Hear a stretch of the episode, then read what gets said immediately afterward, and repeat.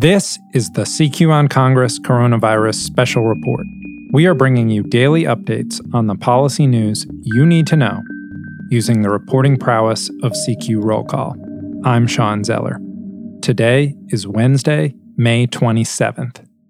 New York Governor Andrew Cuomo came to Washington to meet with President Trump to discuss the state's coronavirus response and plans to jumpstart New York's economy. New York, once the pandemic's epicenter, is improving and on a downward trend. The state is beginning to open up, starting yesterday with the stock exchange. Holding his daily briefing at Washington's National Press Club, Governor Cuomo said going forward is not about politics. But it was all about politics. Uh, this is not about politics. This is about science, right? We're fighting a virus. The virus is not a Democratic virus, it's not a Republican virus, it's a virus. And viruses respond to science. And science is about facts and about numbers. And that's how we're doing it.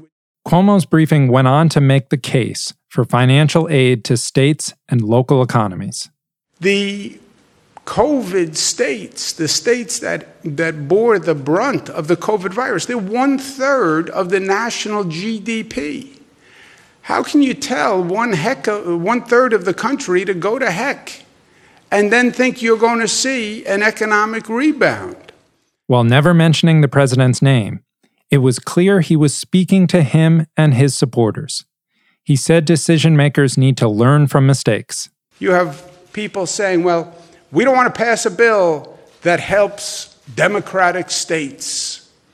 It would be a blue state bailout, is what some have said. There are blue states and red states, and swing states. Many of the swing states that helped to decide the 2016 election have been hard hit by COVID 19. Here is CQ Roll Call's Michael Macagnone with more.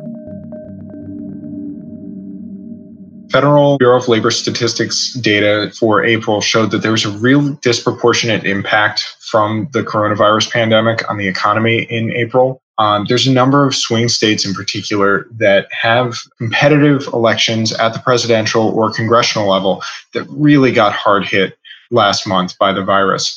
States like Michigan, Ohio, and Pennsylvania all have official unemployment rates 15% or higher. If you remember, they were key to President Trump's victory in 2016. And some states, like Nevada, have unemployment rates well above that. Nevada's unemployment rate was 28% in April. Now, there are other data sources that show that there's other big shifts going on in the economy. And states like Georgia, which had an 11% unemployment rate in April, actually has had about 30% of its workforce file for unemployment between March and the beginning of May. Now, that also includes people who might have been temporarily furloughed or who have lost hours as a result of the pandemic. And it shows that there's a really big shift and a lot of damage that's being done to the economy.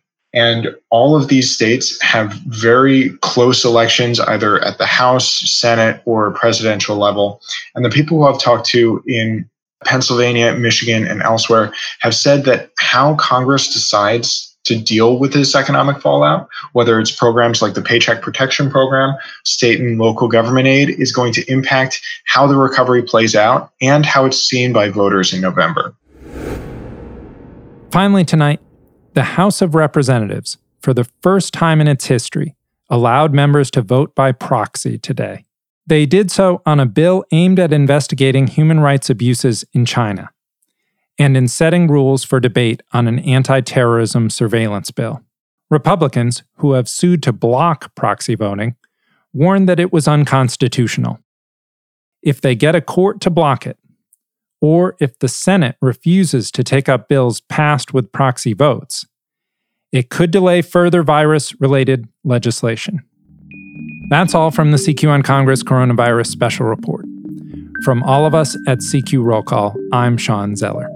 Thank you for listening.